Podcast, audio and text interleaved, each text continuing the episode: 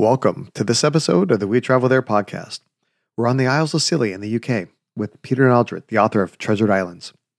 Peter explored all the UK's islands for his book, and he had a wonderful time camping with his wife in Scilly, so he wanted to be able to share all his favorite tips.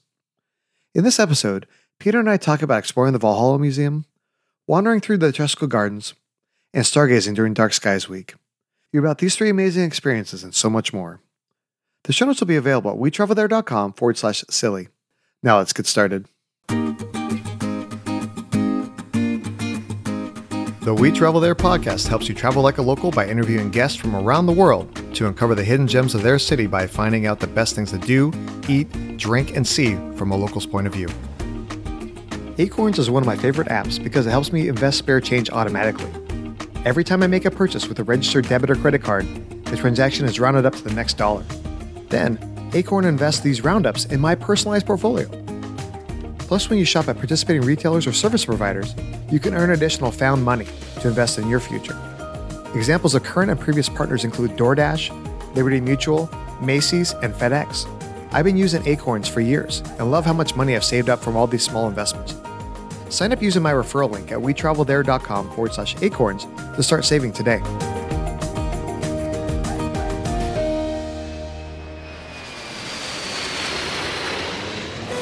Hey, Peter, welcome to the show. Thanks for having me. Today, we're talking about a place called the Isles of Scilly. And quite honestly, I've, never heard of this place, uh, but uh, apparently, there's you wrote a book about all these fascinating islands all over the coast of the, the UK. And so I'm just really excited to, to learn about these uh, these beautiful pictures and these beautiful islands. Yeah, so um, obviously everybody knows that the UK is an island itself.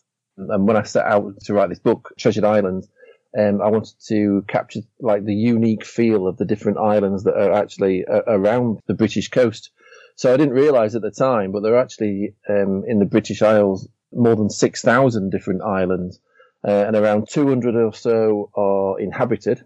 And then, yeah, one of my favourite groups of island is uh, the bizarrely named Isles of Scilly, uh, which is just off the southwest coast of England um, not too far away from the very sort of popular holiday county of, of Cornwall. Oh, nice. Okay. So, yeah, I was just in London a couple weeks ago. And say I'm flying into London and say, you know what, I'm going to leave the city for a little bit and I want to go explore the countryside. I want to explore some of the islands and things like that. If I want to go to Scilly uh, and I flew into London, uh, is that the way to go? And the, basically rent a car or something to, to go out there? Or should I fly into a different airport if I want to go visit them? Most people who go to the Isles of Scilly actually leave from, from Cornwall. Uh, the most popular way to get to the Isles of Scilly is uh, on a boat, which leaves the town of Penzance, which you may have heard of from the Pirates of Penzance musical. And yeah, that is a very famous boat in the area called the Scillonian. And yeah, you can get on there as a passenger. It's about three hours it takes you across the water to the Isles of Scilly. It's got a nickname as well, the Scillonian, because the seas are quite rough. It's called the Vomit Comet because a lot of people, a lot of people fall uh, to seasickness uh, on the way over. That's probably the best way. No point taking your car though. You have to leave that at Penzance because you're not allowed to take your car. It's not. It's not like a car ferry. You're not allowed to take your car on. And then if your budget's a little bit higher, there are options during the summer months, especially to get um, like a helicopter or a plane over there from um, from maybe Newquay or Land's End in Cornwall. Okay, yeah, my my budget isn't quite that high yet. Uh, working yeah, on e- it. Either way, either way, I think I'd recommend for the uh, for the Isles of Scilly traveling light. It's not somewhere you want to go with like lots and lots of bags because you you are going to have to uh, lug them around the the ship and get them off at the other end. Yeah. Okay, that makes a lot of sense. And so once we uh, arrive to Scilly, like from what I understand, there's actually multiple islands there. So you take the ferry to like the main island, and then if you want to explore some of the other islands, you would take additional boats to go to the others. Yeah. So um, the airport, the main the airport there is on an island called St Mary's, and that is also where the boat will arrive. So that's the, sort of the main inhabited island, and then from there if you're staying on one of the different islands, you would have to get on a on a smaller boat and, and go exploring uh, and, until you find the place where you're staying. So on St Mary's, the main island, there's around about 1,700 people living there. So, but and, and then if you've been staying on one of the smaller islands and then you go back to St Mary's, it, feels a bit like Las Vegas because you've been out in the middle of nowhere and suddenly you're back in with the with the bright lights and uh, oh gosh, gosh, there's a supermarket, that kind of thing. But no, when we arrived, we went to stay on a, a small island called Bryher, and so we, we came with on the Scillonian, and then they've got a very well organised system for you, you, say which island is your actual your final destination before you get on, uh, and so it's all put in, in groups, and then you, your bags are taken off for you, and then put on a much smaller boat, uh, which goes off with you to, to Bryher, and uh, you don't see your luggage until until you reach Bryher. So it's, it's a very well organised system but but you just need to make sure that um, you know you're only taking like essentials really, so you don't get bogged down. We camped when we went and stayed in a campsite on Bryher, so we, we really had to be uh, because we, we, obviously had the tent and some camping equipment and uh, and not much else. yeah, I I would be up for the camping, but I'm not sure if my wife would. She's more of like the the glamping uh, type of personality, you know, or she wants to get spoiled and everything when we're on vacation. So uh, I'm sure there's some other hotels that are there. Whether it's I'm not sure if they're like a boutique or like it's more like a brand name there's quite a, a, wide range. You, you, won't find sort of major chains um, in the Isles of Scilly, but there are certainly hotels guest houses, English pubs where you can stay, bed and breakfasts, as, as well as the camping. You've also got self catering cottages that can be rented um, as well. One thing that I would say for people who are planning to go and, and wanting to check out this place is to uh, book well in advance, particularly if you're going in the school holidays because generally they have a system there where they will release they will release rooms and also some campsites release their pitches uh, in November and they have a date when they say right we'll be releasing it in, in this day in November for the following summer and it can all get sort of sold out and snapped up in a, in a matter of hours. It's like a Lady Gaga concert going on sale. Everybody's on there at the same time wanting to book up their, their summer break. Wow, uh, it's pretty amazing that it's such a popular destination, yet most of us have never heard of it. It's extremely popular, and it's got high demand there. And I think it's um, it's extremely popular and also quite expensive. I think in terms of like hotels and renting accommodation, because the su- the supply is not doesn't meet meet the demand. So you, it's not somewhere you can just go. You know, it's it's quite possible that all the accommodation will be sort of sold out during the the school holidays. So yeah, you've got to, you've got to plan in advance really. Also, the ferry doesn't go all year round, so it, it sort of stops for the winter season, which again limits limits the supply of holidays uh, on Scilly. Sure. Uh, do you recall like how much it was to take the ferry back and forth? The ferry wasn't it wasn't too much. I don't remember. I can't remember exactly, but it wasn't extortionate. And the reason for that is because you everybody's a passenger, a foot passenger, and you're not taking your car. Okay. Yeah, I'll, I'll look that up. We'll include that in the show notes for people that are listening. Okay, so obviously you were you got motivated to write the book and everything. Like, how did you choose to stay there in Scilly, and, and why did you choose Bryher? A little bit of research. All the little islands on Scilly have got their own uh, unique feature. We knew we wanted to camp, and the the stories that we sort of saw on the online of people turning up at the campsite on Bryher, it was almost like a fairy tale. I'll be honest. It sounded too good to be true, so we just wanted to check it out, and it turned out to be exactly uh, as exactly as described. So the boat turned up to the Bryher with the tent and the sort of limited luggage that we'd got, and we were met by the campsite owners who came down with a tractor uh, and a trailer. And so this small boat turned up to this very small jetty to this island of, of Bryher where I think 80 people call it home and, and stay there sort of all year round. And then all the bags got put on the trailer. The tractor disappeared up the top of the hill, up this track, which was sort of inaccessible to cars, and sort of dropped your stuff in this field. And you followed it up, walking a, pace behind it. Uh, and when you found it, you chose your pitch, uh, and there you were, set up in this idyllic location where you could obviously see the sea and you could look out to other islands.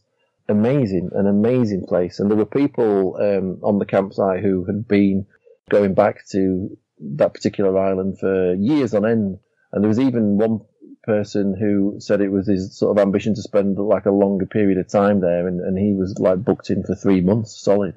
Oh wow! So a, a really different lifestyle and a really different way of life. Uh, really busy in the summer months and, uh, and and quite quiet again in the winter when the boat stops going out there. Yeah, that sounds amazing. Like, so kind of speaking of like wintertime and, and summer and everything, what's the weather like there throughout the year? The weather is unseasonably good for uh, by British standards. I mean, the, the, the British summer is notoriously up and down. You know, if you if you're going away to the coast in in Britain, yeah, you can pack your shorts and your sun cream, but you're also going to take your umbrellas and, and your wellies.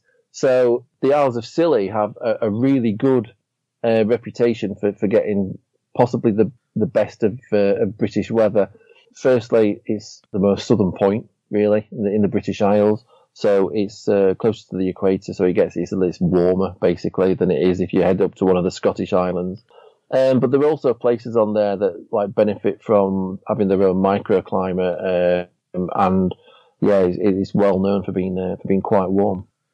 I mean, when we hear about London and, and England and everything, you think of like dark skies and, and gray and, and gloomy and everything. And so it's like you said, it's amazing that it that it has that great weather, and that must be why it's so popular, right? That's why it sells out in in a matter of hours. Yeah, also it's as near to it's as near to a, a, tropical paradise as you're going to get in the United Kingdom. That's why it's popular. It's sort of unlike anywhere else in the United Kingdom because there are small islands with sandy beaches with hardly anybody living there, and yeah, a, a unique sort of feel. You're completely cut off from you know the, the rest of the rest of the nation, uh, and that's the appeal really. It's almost it's like like a cheaper version of uh, going to the Caribbean for people in the UK, and it's got it's got that kind of, of demand as well. You, you really do need to be uh, to be well organised to get in there. Even for this campsite, where we we you know we had to book it like a the previous year to uh, ensure that we got on.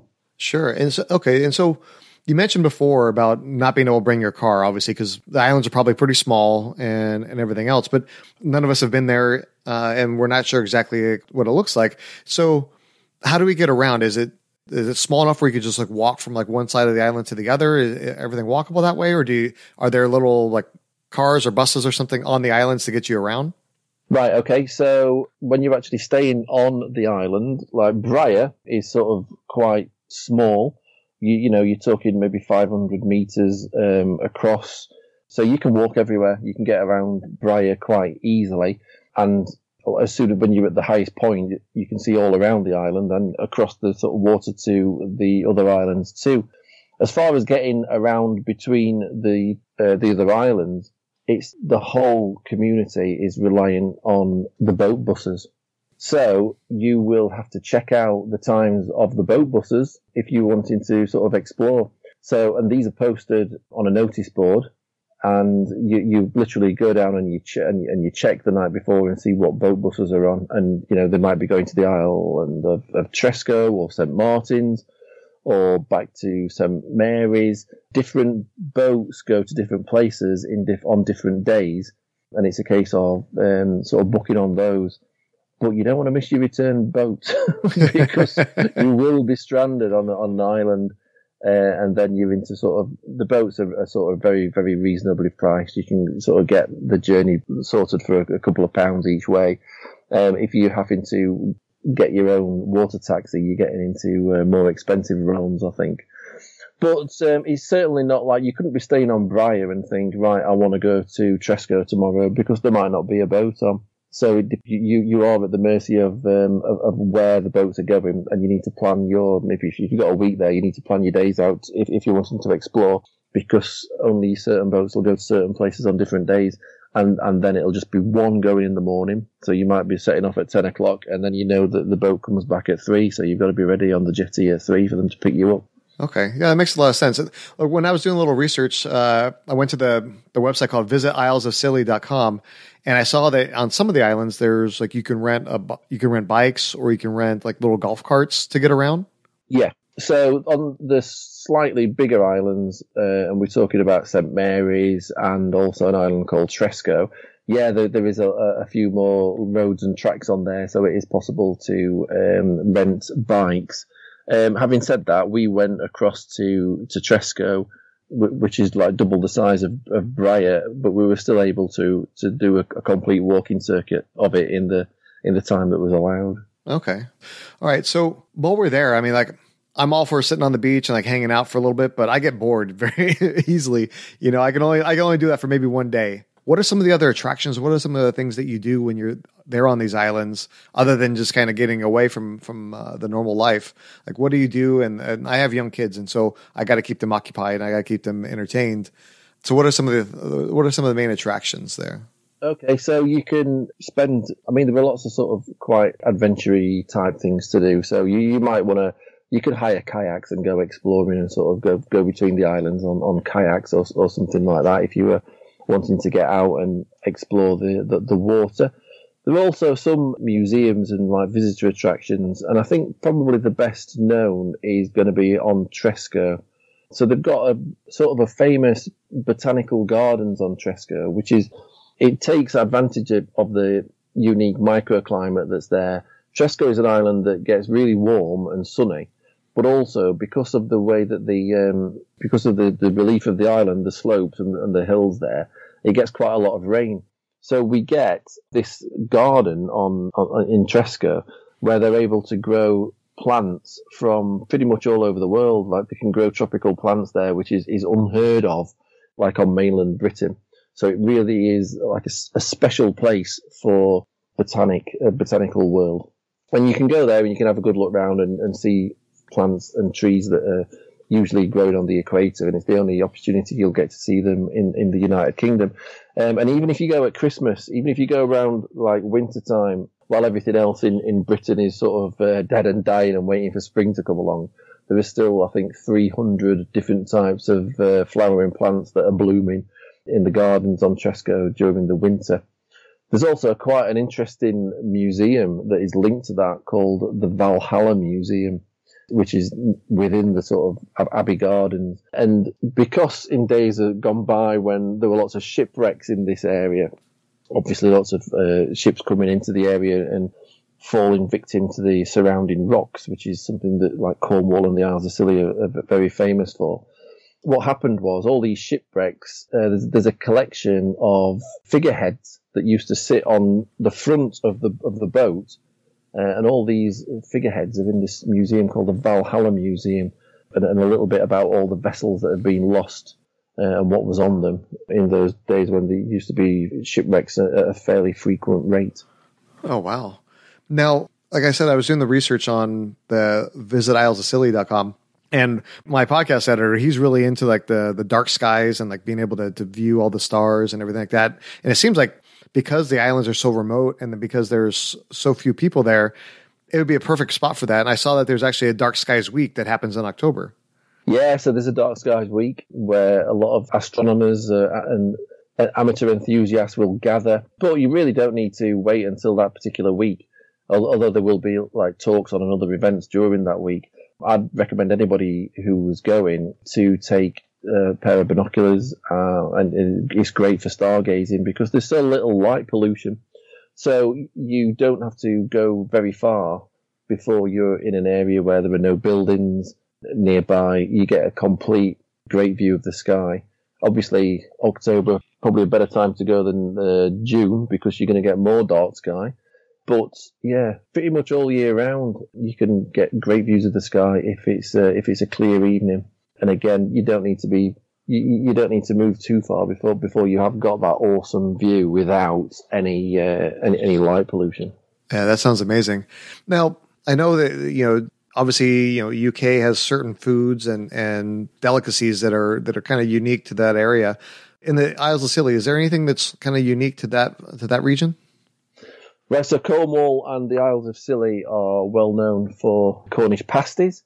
So we have a rule if we go on holiday to the Isles of Scilly or to Cornwall where you've got to have a, a Cornish pasty every day, which is is absolutely wonderful. Uh, a wonderful tradition to have. Not so great on the uh, on the waistline, it has to be said. But the uh, the, the Cornish pasty, for those who, who don't know, it's basically a pastry with a sort of meat, potato, and vegetable filling and the pastry is then folded over to make this. Well, it's, it's, sort of a it's sort of an edible container, really, containing the food, and then you, you eat the obviously you eat the meat and the vegetables inside it, and then you tackle the the, the pastry as well. And these this was invented as a, a food for miners to take into sort of in Cornwall because it was so practical to, to carry. It was basically like food inside a pastry wallet. You also find Cornish pasties are quite popular in certain parts of Australia and also in Mexico as well. There are places where Cornish pasties are like a, a sort of unique local food. And that's because when the mining industry in, in Cornwall collapsed because the price of tin fell overnight, a lot of the miners who didn't know any other work uh, were offered jobs elsewhere where the mines were still working. So a lot of the Cornish miners went to the other side of the world and, and with them took this idea of the Cornish pasty, uh, and, and it, and, it, lives on in uh, in other nations as well. Yeah, that's awesome. Uh, that I mean, I think that's one of the, the great things about travel, whether we're going to a, a, place like Scilly or any place else, is that you go there and you experience like the new foods, and you bring those foods back with you and the, those tastes and everything, and uh, you introduce that to your friends. And I think that's a that's a great way of experiencing other cultures, even if you're not traveling obviously there are a lot of seafood places to eat as well. So yeah, because the islands, of course, uh, fishing is a big a big deal there as well. So a lot of the places will be serving up food, and also one place which I, I would recommend that people went if they were in the area is to the island of St Agnes. Uh, you've got a farm on St Agnes where they take the milk from the cows and make it into, into their own ice cream right there on the farm. So it's sort of ice cream with a really low carbon footprint. You can basically see the cows of where it's come from. yeah. Oh, that's delicious. Uh, I'm sure my kids would totally be all about that, you know? Yeah. Yeah. um, yeah. When I was, like I said, when I was looking at the, the website, like almost every, all the attractions were all like different restaurants and everything. And so what are some like the, the great restaurants, whether it's a breakfast or a lunch or, or something else that, that uh, we should hit while we're there? Right, okay, so you're not going to be inundated with lots of different options because these are very small places, uh, so you've you've got limited choice. But there are a number of different places that you should sort of put on your tick list. You should try, I think, to go to. I mean, Britain's obviously famous for its pubs and its pub culture, so you should try and get to one of the pubs there. One that springs to mind is um, brilliantly named Fraggle Rock Bar on Bryher, which is a great pub and serves up some uh, some tasty uh, British pub meals.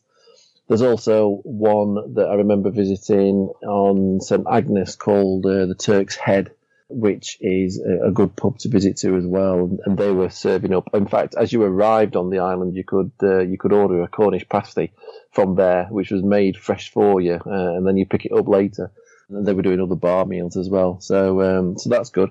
On St Agnes, there's a well respected seafood restaurant called um, High Tide. Uh, and some of them, even if you're on the other islands, I, I noticed when I was there that um, the, the boat companies, because that was such a well respected restaurant, they were putting on special boat tours. So you could book, say you were staying on Bryher or Tresco, you could book that boat and like set off at five o'clock and it'd take you over for your restaurant sitting you, would have your meal and then get the boat back. Bit like uh, in, a city, probably you know booking a taxi in advance, just a, a, little bit a bit stranger. Sure, sure. Now, like you've mentioned the kind of the water taxis and the boats that go around, and you also even mentioned being able to kayak between the islands. So, are they really that close? Yeah, they are. They are close. Some of them, obviously, there's some that are a distance between them, but between Bryher and Tresco, there are days and and again, you need to check out the, the days depending on the tides, and don't attempt it on yourself uh, yourself unless you've got a guide.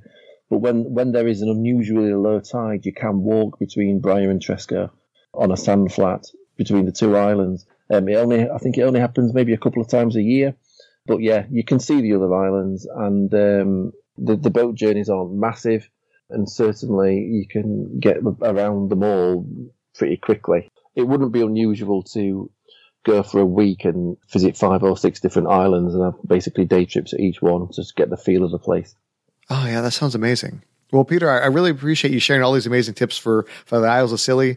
I've learned a lot, and it sounds like it's such an amazing place to go. I'm going to have to try to book my trip in the fall so that way I can actually make it there and and, and, and not be uh, turned away with no reservations. But now it's time for the final countdown.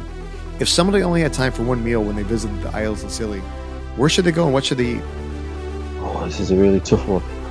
If pushed to it, I would say get yourself to Bryher, and there is a place in there called the Crab Shack where you can go and get the, the latest catch with crab, obviously being a speciality of theirs. Oh, that sounds delicious. Now you were there for you know I think about four years ago, uh, and you spent a little bit of time there. What's one of your most memorable stories of, of being there at the Isles of Scilly? Probably the the thing I remember most was in the summer. In the summer season, they the sort of the local sport is called gig racing, and these boats which are called gigs, are like similar to rowing boats really. And each of the islands has a, a gig racing team, uh, a gig team. So what you would do is you would you can go online and check out the fixture list. Uh, so you might have like Bryher versus Tresco or St Agnes versus you know St Martin's, and uh, because these uh, races are taking place out at sea, you can book on uh, a boat, and the boat basically goes alongside them, uh, and you it's like a spectator boat, and you go alongside them and you and you see the race taking place. So we did this, uh, and we went out to watch watch a gig race which started off a, a, couple of miles out to sea, and you were following these boats to this finish line, which was the, the harbour in on, a, on, an island called Rat Island, which is close to St Martin's. Yeah, really, really wonderful thing to take part in, and a really important part of the um, sort of sporting culture on the Isles of Scilly. That sounds amazing. It's cool that yeah, obviously they, they the islands have all this camaraderie, but also that friendly competition. Yeah, they do, and and sort of so the local gig races will take place regularly throughout the season, but also um, another thing in in the middle of the summer there is a gig racing world championship, which is also always held uh, on the Isles of Scilly. It will be difficult to get accommodation for, for that, but there are different types of races that are held during that world championship, and uh, it's very popular and a, and a great thing to uh, experience. Oh, that sounds awesome. So, speaking of good times and friendly competition, you know, uh, obviously, after a good competition, you want to go and have a beer with, with your with your teammates or your competitors. So, where's the happiest happy hour in uh, the Isles of Scilly? The happiest place that I went, I would definitely recommend going to uh, the Fraggle Rock Bar on Bryher. Also on St Martin's, the capital of St Martin's, and I say capital, you, you mustn't get excited by the, uh, the, the, there are no you know, bright lights or anything uh, there. But on St uh, on St Martin's, there's there quite a few pubs in the, the capital, which is called Hugh Town. All right, and and you could basically go around there, and there are plenty of pubs to get involved in. But also make sure that uh, after having a few sort of Cornish beers, you're sort of soaking it up with uh, a nice portion of fish and chips as well, which is another great local eating tradition. For sure. Yeah, the other thing I, I saw is that there seem to be several wineries there as well. So I think if people aren't interested in drinking beer or, or anything along those lines, there's a lot of wineries that, that have great options as well. So yeah, you will find a couple of, uh, of vineyards. There's one on St Mary's as well, and it may strike people as being, I mean, England is not well known for its wines, it has to be said. uh, I've had some English wine, and um, yeah, it's, it's better to, to be avoided. But the, the stuff that I sampled on uh, Scilly was quite good. Out of all the places in the United Kingdom, it's probably the best place to have a, a vineyard because you've got a longer growing season and the, and the weather's more favourable. Sure. Well, one of the things I always do whenever I travel is check out the local pizza. If I want to grab a pizza in, in the Isles of Scilly, where should I go for that? Head to the Bishop and Wolf in St Mary's. That's a good restaurant, and uh, the pizza there is uh, comes recommended. Fantastic. Now, uh, obviously, you, you wrote this amazing book about 200 islands. You know, there um, in uh, the United Kingdom. You've obviously traveled a lot to be able to cover all of them. Like, what's your best travel tip? The best travel tip for visiting British Islands is always to have a plan B. Obviously, for this book, uh, Treasured Islands, we a lot of the trips were made with my family, and I made some of them on my own. But the amount of disruption that was uh, that, that was caused, especially going to the islands around Scotland as well, due to uh, due to weather and ferries being cancelled. So you could you could plan a, a very sort of extravagant couple of weeks island hopping but there were there were times when, because of a storm, there were no ferries for two or three days. So you were like a domino effect. The rest of the rest of the trip sort of fell apart. So always always have a plan B, and always book ahead as well, because obviously you, you're relying on ferries moving you between these um, islands, and if the ferries full or the ferries booked up, you're pretty stuffed actually. actually, if you've not got accommodation on that island at that time, and the last ferries just sailed away, and there wasn't any room for you to uh, to, to, get on it, yeah, you, you, you're left with a problem. So be well prepared, plan ahead, and also be prepared for some things to uh, to go wrong. Be ready for the unexpected. For sure. That makes a lot of sense. Well, Peter, again, I really appreciate you coming on the show and sharing all these amazing tips for the Isles of Scilly. And it sounds like a wonderful place, and hopefully we'll be able to visit one day. Can you tell the audience a little bit about uh, your book, Treasured Islands, as well as uh, your other book, Around the Coast in 80 Days? Yeah. So the first one that I wrote was a, a journey around the coast of the United Kingdom, which was called Around the Coast in 80 Days, which, as the title might suggest, um, I stopped off at the best 80 places to visit all around the British coast some of them like isolated, or the best places to look for, you know, getting away from it, but also the best places to go and have like a, a typical English seaside day out, places like Blackpool and, uh, and, and Brighton, um, with a pier and a fish and chips and some uh, amusements and fairground rides and things like that. So there's, there's a good mix of places in there. But as I was writing that book, you were going to ports and places like that, and you were seeing ferries leave and go off to these like distant lands. And it was then that I started thinking about the, the islands that are off the coast of Britain. So the next logical book was to write Treasured Islands and discover some of these places that are off the coast of Britain, but as well as the offshore islands, there are quite a lot of inshore islands as well in Britain. So places like in the Lake District is a, a, like a mountainous place in the northwest of England with lots of lakes. There are some great islands on there that have influenced a lot of famous literary works. Beatrix Potter, uh, well-known Victorian children's writer, was influenced by a lot of those islands, and also a famous book called Swallows and Amazons was influenced by those as well. So, inshore islands and offshore islands, we yeah got about to a lot of these places, and it's amazing how every one of them has its own unique feel. They've got their own traditions. They might have got their own sporting cultures. They might have got their own foods, their own industries, uh, and something else, something else that they might be famous for. And, and you wouldn't have thought that for so many of the islands, but you could look at any of the islands in this book, and they've got something that makes them stand out from all the others. Yeah, that's fascinating. I have actually have a copy of your book, uh, so thank you for sending that over to me, and I've I've had a chance to read through it, and it it is fascinating, and it's interesting to learn about all these new places that you would have never known about. Yeah, thank you. It makes you it makes you hungry to want to go out and, uh, and, and get exploring, doesn't it? I think absolutely. So, if somebody has questions about the Isle of Scilly or about either of your books, what's the best way for them to reach you on social media? I have a Twitter account which is at Peter Naldrett, and uh, yeah, just get in touch. It'd be nice to hear from people. Well, fantastic. Well, we'll include all that in the show notes, and we look forward to seeing you when we travel there. Thanks very much. What an awesome conversation with Peter. I'd love to spend a few days on the islands the next time I visit England. You can find all the links we talked about today at wetravelthere.com forward slash Scilly. We want to say thank you to Acorns for being today's affiliate partner. With Acorns, you can invest spare change automatically on every purchase that you make. Plus, you can earn found money by shopping at participating retailers. This is a great way to easily build up your travel fund. For a limited time, when you sign up at wetravelthere.com forward slash acorns, we'll both earn $5. Join us next time as we head to Copenhagen, Denmark, to speak with my new friend Sally Bonnell, the founder of the Navi Savvy app. Sally and I talk about visiting the mermaid statue, exploring the Tivoli Gardens, and skiing at CopenHill. We hope to join us when we travel there. If you've enjoyed this podcast episode, please share it with your friends and tell them what you like most. Make sure you follow us on your favorite podcast app that we don't miss any of our upcoming destinations.